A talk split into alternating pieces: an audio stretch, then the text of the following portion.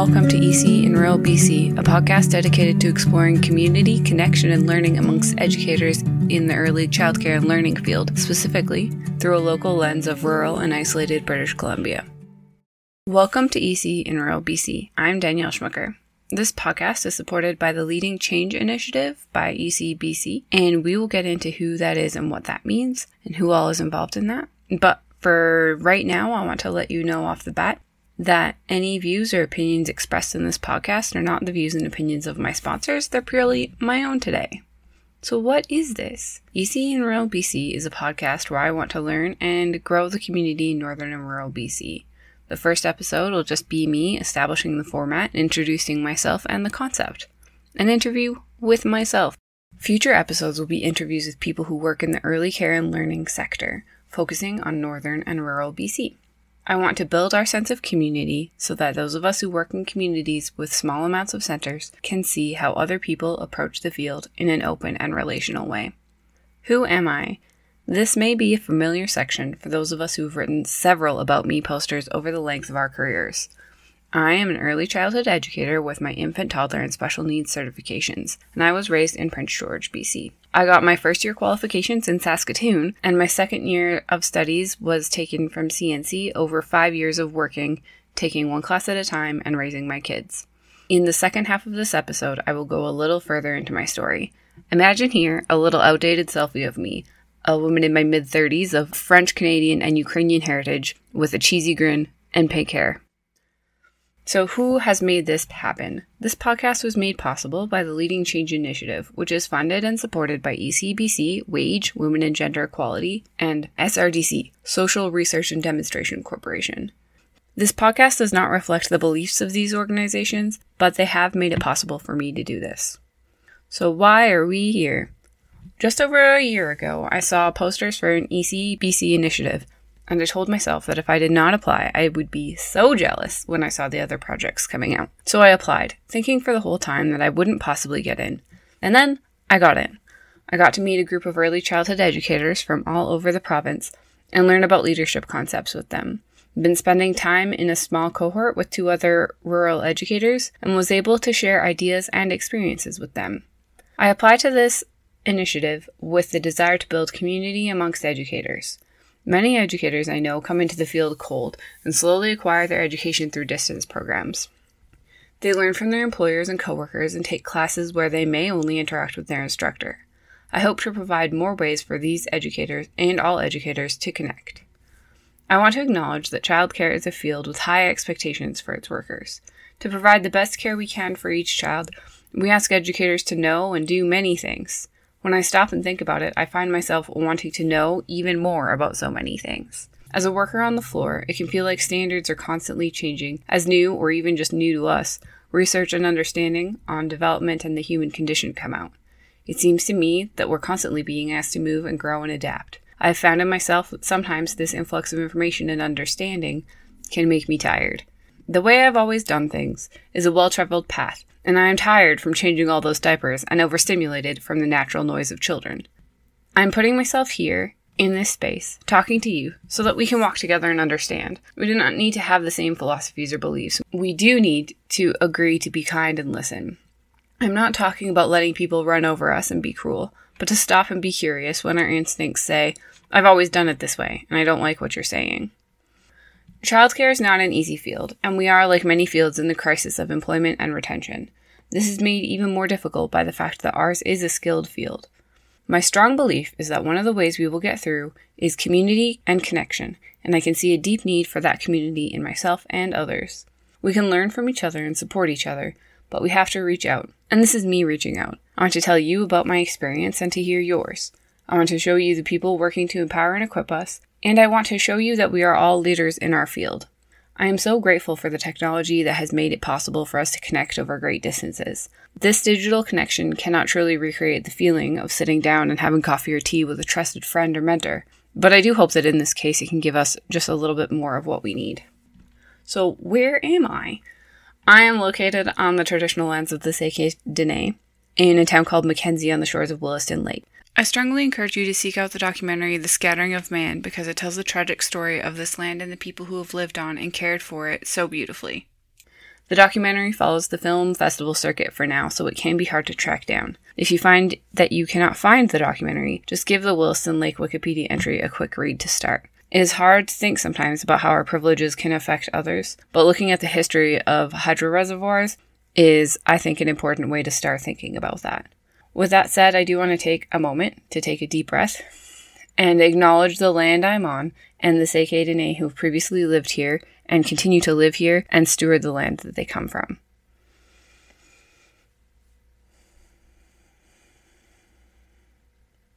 So, our community of Mackenzie has two daycare centers, a handful of licensed non required homes, and one center about 45 minutes away that serves the McLeod Lake Indian Band. Mackenzie is a mill town about 45 minutes away from the near, nearest community and two hours away from Prince George. So, what is the plan that we have here? The plan for this podcast is that each month I will feature a mentor or leader in the early learning and childcare field, specifically in BC, and with a focus on smaller and isolated communities. And we'll talk about the issues that they are knowledgeable and passionate about. We will highlight people who may not get to share their experiences because they live in small centers, as well as people who are trying to make changes for these educators. Some things I want to talk about are outdoor play, the ECEBC Code of Ethics, diversity in small communities, self care compassion, building community, pedagogy, educating educators, professional development in isolated communities, and whatever else you, the communities, or my guests bring to my attention. This is a very long list, but for now, I intend to keep this list to four to six episodes once a month, and with the chance for more, and the hope for more. What do I want this to look like? I want this to be a conversation between my guests and I, but also with you. I will facilitate online discussion and ask you each episode to come and tell me you are learning about the topic. I want us to work on building community, and that may be flexible as time passes, and this becomes less of a thing that I'm doing on my own and more of a group effort. The places where we center our online connection may change as we find what works best for us. I've set up Facebook and Discord for now, but I'm open to conversation. I hope to see these communities grow, and as they do, we will work together to set expectations and traveling agreements so that we can learn and grow together. Now it comes time for the deeper about me. Uh, how did you get into the field? When I look back, I realize that I always enjoyed working with small children. I was raised in a Protestant church community, and so as I grew, I spent a lot of my time volunteering in church and Sunday school. I spent five summers volunteering at summer camp as a young adult and went on to volunteer in the nursery at whatever church I was going to at the time. After I got married, I knew that I wanted children and that being a stay at home mom was not something that was financially available to me. So I made the plan to take care of children in my home, and that way we could have the one working parent dynamic that we wanted at the time. At one point, I got a job helping a woman who ran a licensed non required home care. She was lovely, but had not gotten any qualifications and had no other support. There was a child who had been having some behavioral trouble, and his adults had told the lady that we should wait until the child was finished crying before beginning their timeout. The child cried for half an hour, and their timeout had not yet begun. At that moment, I knew that if I was going to be taking care of children, I wanted to know what the rules were. What were the ex- expectations, legally and morally, in a situation like this? What should I be doing? Because at this point, I had no idea. So, I went on to my first year of ECE. At that point, I still wanted to have daycare out of my home. I did one of my practicums at a home based care that had been operating for over 40 years. But after my first year, when I was pregnant with my son, I went to work at a center so that I could have mat leave. While working there, I realized how much I value the support and structure of working in a center. I have so much respect for educators who run programs out of their homes and would love to explore that concept and how we can support those educators in later podcasts. I've been working in the field since 2012 with some breaks for mat leave, and at one point I owned a small curbside recycling business. I found myself having had an experience that led to severe burnout and without a job. I needed to find employment that could accommodate my having a three and a half year old and a two year old. So I drove around town with my children in the back of our van, collecting recycling from locals and bringing it to our recycling cardboard bins. It was one example of the lengths that parents, especially mothers, need to go to when childcare is not available to them and I recognize my privilege in having a partner that was still working full time. I have worked at my current job since 2017, and the longer I worked in the center, the more I knew that I wanted to pursue my second year of studies. I took one class at a time using distance education while I worked 30 to 40 hours. Obtaining my IT and special needs qualifications took me five years, but I am so glad I did it. I chose to go through a college that offered online classes and groups, and I'm grateful for the connection that I made through those classes and the ability to see other perspectives as we learned. What areas are you passionate about? I am passionate about learning and growing. Um, my grandma has always impressed on me the need to keep learning and growing, although she's usually teaching me fiber art skills.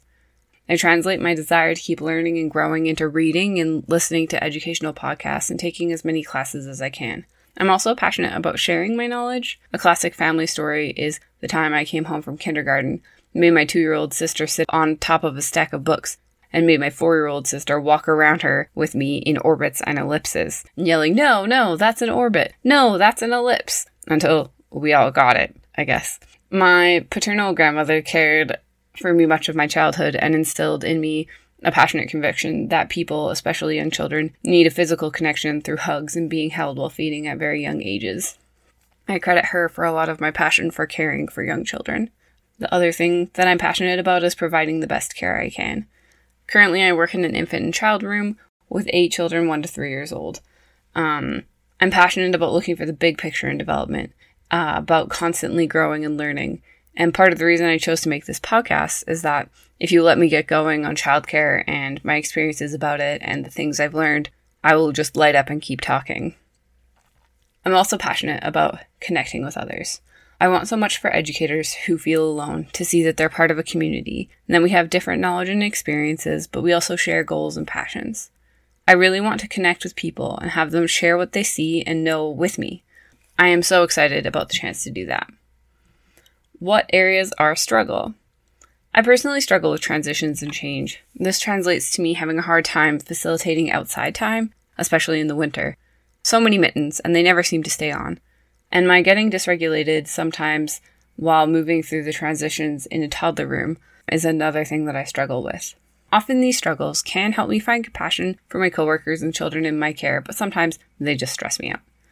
I also struggle with providing learning experiences to toddlers and especially art experiences without getting stressed out about them eating the materials or getting them everywhere. So, if you work in an infant toddler room or a young skewing multi age and do pedagogical narration or a lot of crafts um, or activities, please shoot me an email so we can talk. How do you do it? Is your room a mix of one to three year olds like mine? How do you navigate that age difference? What do you hope for the profession? I have hope for connection. I have hope for support.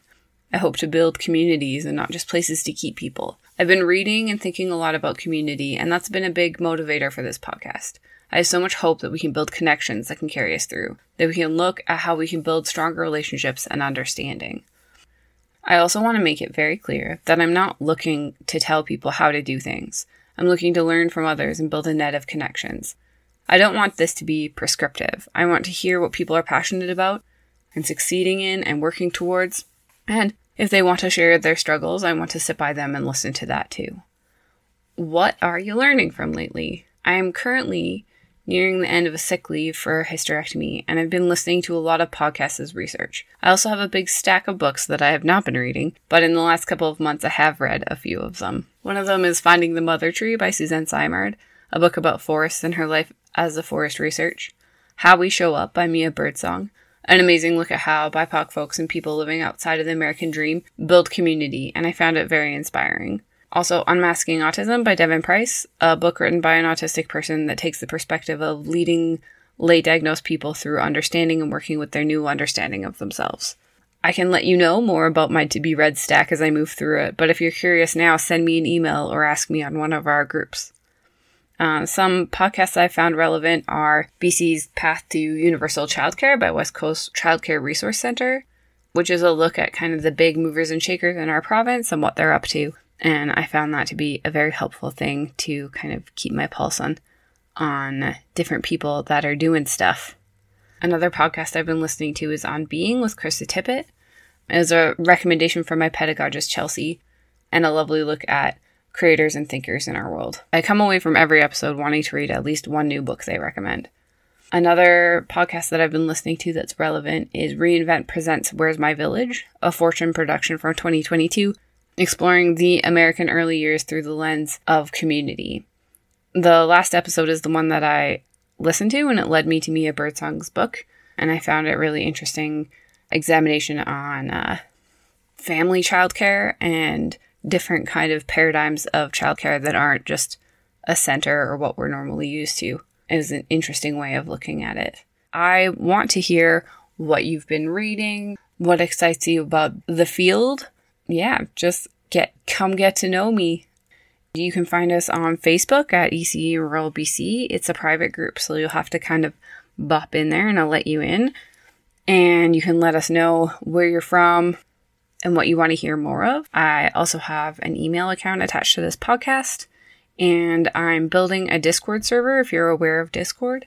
If you're not aware of Discord and still want to check it out, we can we can do that too, but I'll probably post the Discord invite in the Facebook and in one of uh, one of our websites that we've got, so you can get there that way. But yes, I'd like to say thank you so much for listening. Thank you again to ECEBC, Women and Gender Equality, and SRDC for your support.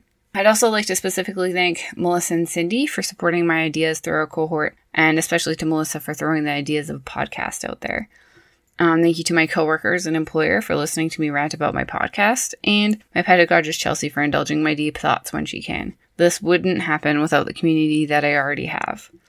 Podcast was written and edited by me, Danielle Schmucker, and with support from ECEBC, Wage, and SRDC. The music was written by Beautiful Plays on Pixabay, and thank you so much for listening.